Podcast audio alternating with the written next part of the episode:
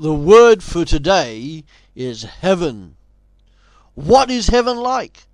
People, both believers and non believers, have an opinion about heaven, even if they think it doesn't exist. Yet it is, for some, it's where everybody will meet up after death in some great big reunion, providing they weren't too bad in this earthly life. And the caricature of the comedians is that heaven will be floating around on clouds and playing a harp boringly all day.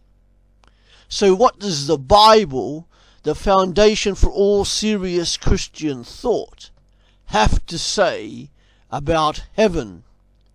Firstly, it says that it's a physical place. The Bible describes heaven as a house, a kingdom, paradise, a holy city.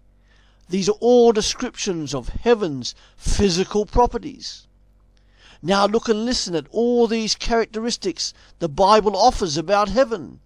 It's a place of joy, a place of rest, a place of peace, a righteousness is everywhere. It's a place of service, it's a place of reward, an inheritance, and filled with glory. No sitting around on clouds there. For instance, the word service implies working. Who is it for and who can enter?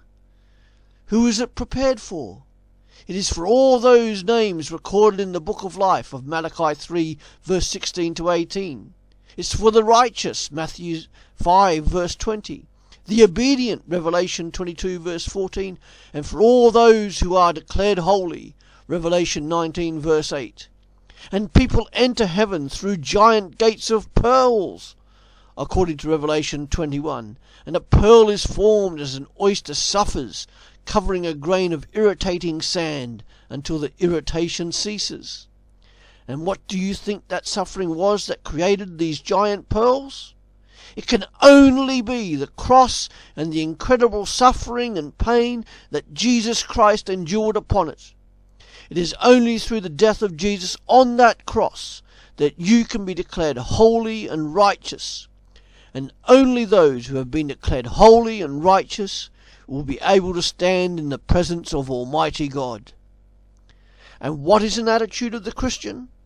As a Christian, your current attitude towards heaven should be to desire it, 2 Corinthians 5, to eagerly keep watch for it, 2 Peter 3 verse 12, and to put all your treasure there, Luke 12 verse 32.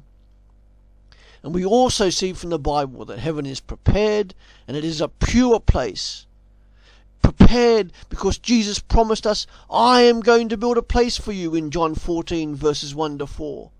Jesus Christ has been working on heaven for almost 2,000 years, and that's only till now. Jesus has prepared a place for all those who love Him, trust Him, and obey Him as King. He is expecting you, wanting to lavish His love upon you and all others who love, trust, and obey. And heaven is pure.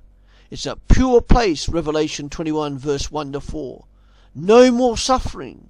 And today we all suffer in some way. But when our King Jesus Christ returns, no more will man's inhumanity to man be allowed. No more pain, no more death, no more suffering, no more sin. Perfection attained, and it is only to the glory of an almighty and merciful God that this will occur. And what does this mean for you now? All this doesn't mean that you are to be so heavenly minded that you are of no earthly use.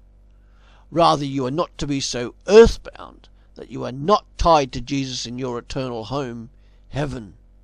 Won't you tell somebody today about heaven and how they can get there with you? How's that for a wow word?